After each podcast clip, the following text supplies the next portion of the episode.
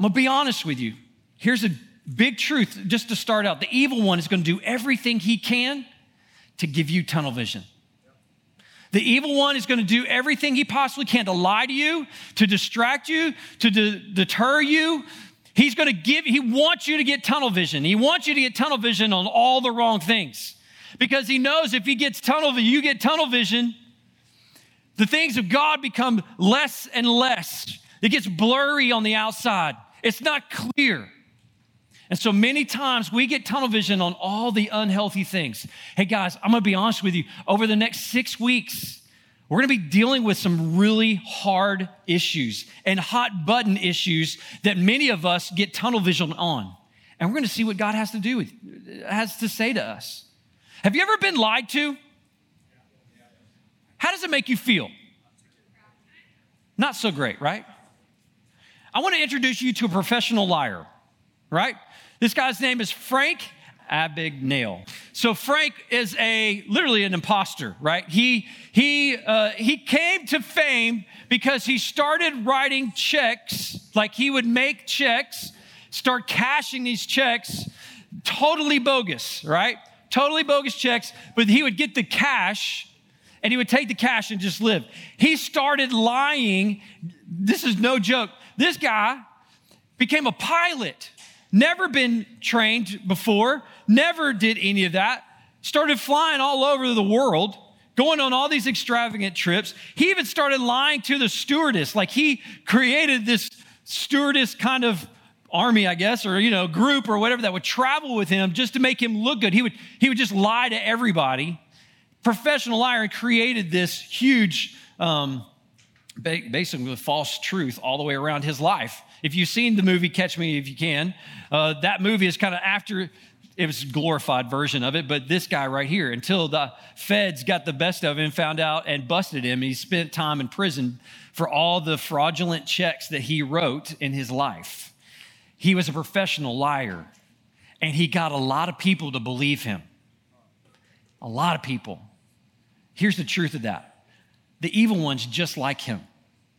The evil one will do everything he can to lie to you, to distract you, to deter you. You know what's the epiphany of this series? I'm praying that as we dive in for the next couple weeks, I pray that the epiphany that you have and I have is that we have been professionally lied to by the evil one. And it's time to get mad about that. Remember the first question I asked you? How do you feel about when somebody lies to you? Crappy was one of the words I heard. I hope you feel that way about what the evil one does to you. Because that's exactly what he's going to do. I want to introduce you to a guy in scripture who uh, had tunnel vision on all the wrong things. If you have your Bible, go to Matthew chapter 19. Matthew chapter 19. Hopefully, you got a copy of God's word or maybe your app right there in front of you. But Matthew chapter 19, and I'm going to start in verse 16. We're going to talk about a dude who met Jesus who had tunnel vision on all the wrong things. You're like, can that happen in the Bible? Yes, it can. Matthew 19, verse 16. Here it goes. And someone, we don't know his name, came to him and said, Teacher, what good things shall I do that I may attain eternal life? That's a great question. What do I need to do to have eternal life? Genuine question. And he said to him, Why are you asking me what is good? There is only one who is good. But if you wish to enter into life, keep the commandments. Then he said to him, Which ones? And Jesus said, You should not commit murder, you should not commit adultery, you should not steal, you should not bear false witness, honor your father and mother, and love your neighbor as yourself. That's a pretty good list, right? I think Jesus is giving a good list of things to do. And then the young man said to him, All these things I've kept. What am I still lacking? And Jesus knows the heart of this young man. And Jesus said, If you wish to be complete, go and sell all your possessions, give it to the poor, and you'll have treasure in heaven, and come and follow me. Man, talk about a strong challenge. It's because Jesus knew this young man's heart. And this young man's heart was bent on money. This young man had tunnel vision on the dollar.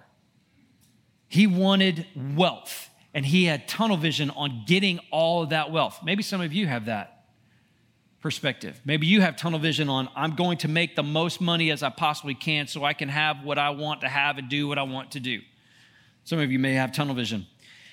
But the young man heard this statement and he went away sorrowful, grieving, for he was the one who owned much property. This guy missed it.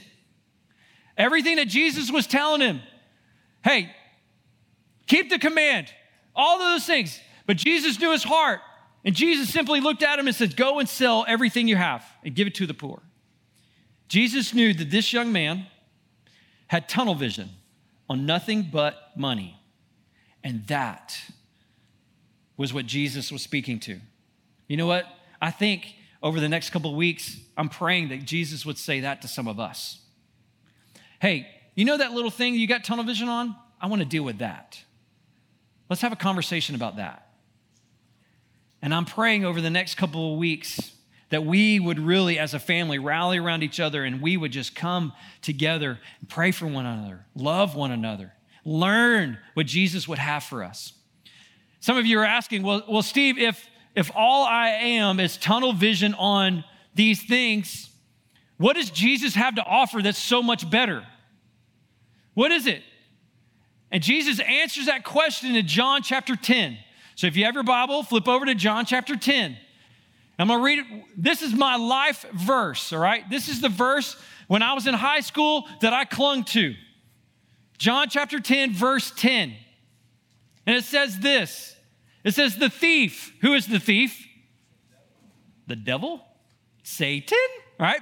Um, the thief comes to steal, kill, and destroy. Let me ask you are any of those good? No. no. Thanks, Camden. Appreciate it. No, none of those are good. But we believe this guy all the time. We fall into this guy's trap all the time. The thief comes to steal, kill, and destroy. But this is Jesus talking. What does Jesus say? I came that they may have what? Life and have it what? Abundantly. The word abundantly means full, means overflowing. So, Jesus, what you're telling me is if I am tunnel visioned on the things that the evil one has for me, it's all, it's gonna hurt me. But if I focus on you, Jesus, and the life that you have for me, it's going to be abundant and full. Yes, that is the great dichotomy of this whole series, is that so many of us are tunnel visioned on all the unhealthy things and we're not focused in on who Christ is and the life that he has for us. So, what is that life that he has for us? One, you got your notes in front of you? Oh, I, there, there's a question on your talk sheet I really want you to answer. One of those is what are all the unhealthy things that you're tunnel visioned on? Think about it. And I'm going to mention some of those in the next couple of minutes. What are some of the things that you're really tunnel visioned on? Oh, next week. Whoo, this one's going to be, next week is solid, all right? But this week, uh, here you go. What are, there are four things that the abundant life that Jesus promises is. Number one, the abundant life that Jesus promises is full of purpose. You know, I was with uh, my D group this past week, and we were walking through Scripture, and we're going through Second Corinthians, and we're, I, I, was reading through Second Corinthians chapter 5, and these words just popped off, my, off the page, and I was like, man, this is so good. I don't have it on the screen, but I'm gonna read it to you. But it speaks to the purpose that God has for you. Some of you are missing out on that purpose. The abundant life that God has for you. If you're ever wondering, like, what am I supposed to do? Where am I supposed to go? What am I supposed to be? This is the life that Jesus would have for you. Here's just one, one verse that came across. Second Corinthians chapter 5 says, Therefore, from now on, we recognize no one by the flesh. Even though we had known Christ by the flesh, now we know him in this way no longer. Therefore, if anyone is in Christ, he is a new creation. The old is gone and the new has. Does that sound familiar? Here's the next part of that passage. We memorize that verse, but there's so much more to it. Now, all these things are from God who reconciled us to himself through Christ. And here's the purpose and gave us the ministry of reconciliation. If you're wondering, that's a whole lot of words right there. What is the purpose that God would have for you is the ministry of reconciliation. In a nutshell, what it is is that you have the gift of salvation to give to those who are in the debt of sin. That is a ministry of reconciliation. You have the gospel to give those people around you so that they will be reconciled to God. They will come to God. Namely, that God was in Christ reconciling the world to himself, not counting their wrongdoings against them, praise the Lord. And he has committed to us a word of reconciliation. If you're wondering what your purpose in life is, just try sharing the gospel and see what happens on the other side of that. You talk about a purpose driven life, there it is. When you start seeing that, you start seeing people around you come to faith in Christ because you have the gift, you have the message of the gospel in your heart, you give it away Oh, that's big. So the abundant life that God has for us is full of purpose. I could dive in a whole lot more in that. But I'll just tell you this sadly, many of us have decided that there's another purpose somewhere else. We feel like our purpose is making a name for ourselves, and we get tunnel vision on that. Sadly, many of us are unhealthy in this regard of purpose that we feel like we have to alter our identity or to seek something else in order to find purpose and meaning in life. Some of us feel like we got to switch genders. Some of, yeah, we're going to talk about that in this series. Some of us have to feel like that's our purpose. Like that, if if I'm not doing that, then I'm going to miss some. Y'all, the purpose that God has for you is so much more abundant than anything that you can tunnel vision in on this earth. Just saying.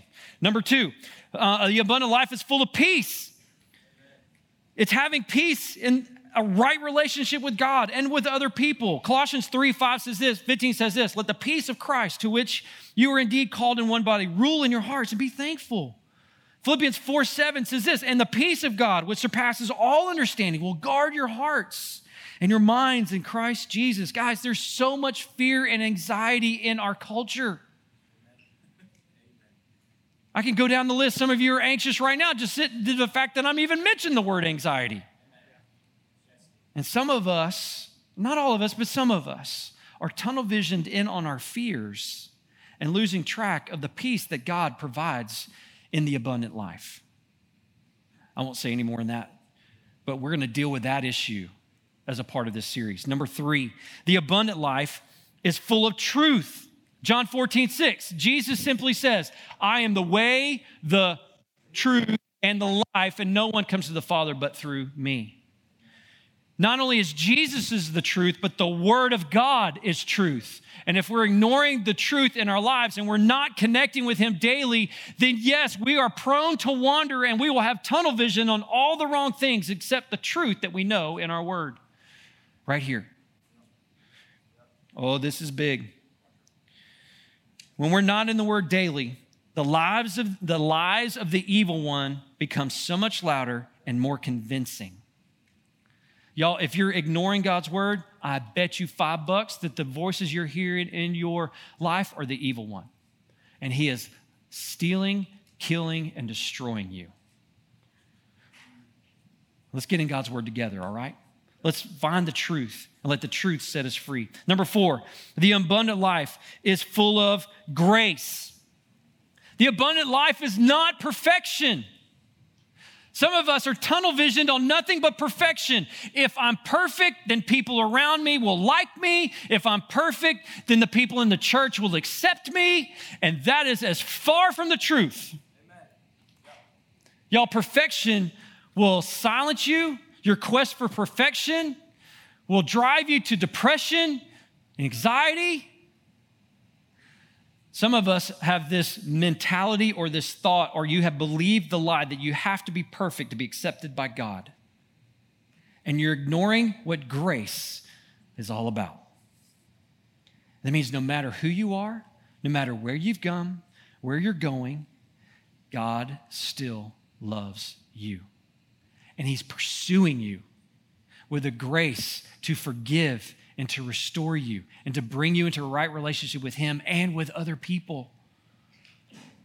Man, I can't wait to talk about perfectionism because I think that is permeating a lot of your mentality, especially when it comes to church. You think the only way that you can be accepted in this place is if you're a good person and not, not good enough. They don't like me, they don't accept me because I got so much sin in my life. I really can't wait till I'll start preaching it right now. Um, but many of us are driven, we have tunnel vision on this idea of perfection. And we believe that that's what's acceptable. When y'all, the church is a place of refuge, it's a place of love and of acceptance, because at the foot of the cross, oh gosh, everybody's gonna be there. And we all need to be accepting of those that are around us. I, oh, I can't wait till we talk about that. That's gonna be big. I want us to make a commitment together as we walk through this series. As the band is on their way back up, we're going to wrap things up tonight. You're like, Steve, we just got started. Just wait. We got six weeks. I want us to make a commitment together. I want you to repeat after me I will not allow the evil one to steal my joy. I will not allow the evil one to steal my joy. I will not have tunnel vision on any unhealthy thing. I will not have tunnel vision on any unhealthy thing. I will pursue Christ I will pursue Christ and fix my eyes only on Him fix my eyes only on Him all the days of my life. all the days of my life. Here's the last point I want us to make together in our final thought. And this will drive a lot of what we're going to talk about over the next six weeks. You ready? This is profound. Feelings are not good leaders. Okay? Let that just sink with you.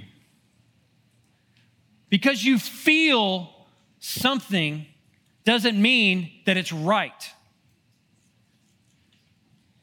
Because it satisfies maybe a temporal, that means temporary, feeling that you may have and you feel like that that is right. That's not always the case. Feelings are not good leaders. And we're going to dive in a little bit more to what that looks like over the next couple weeks. And I pray that you come ready to hear what he would have for you.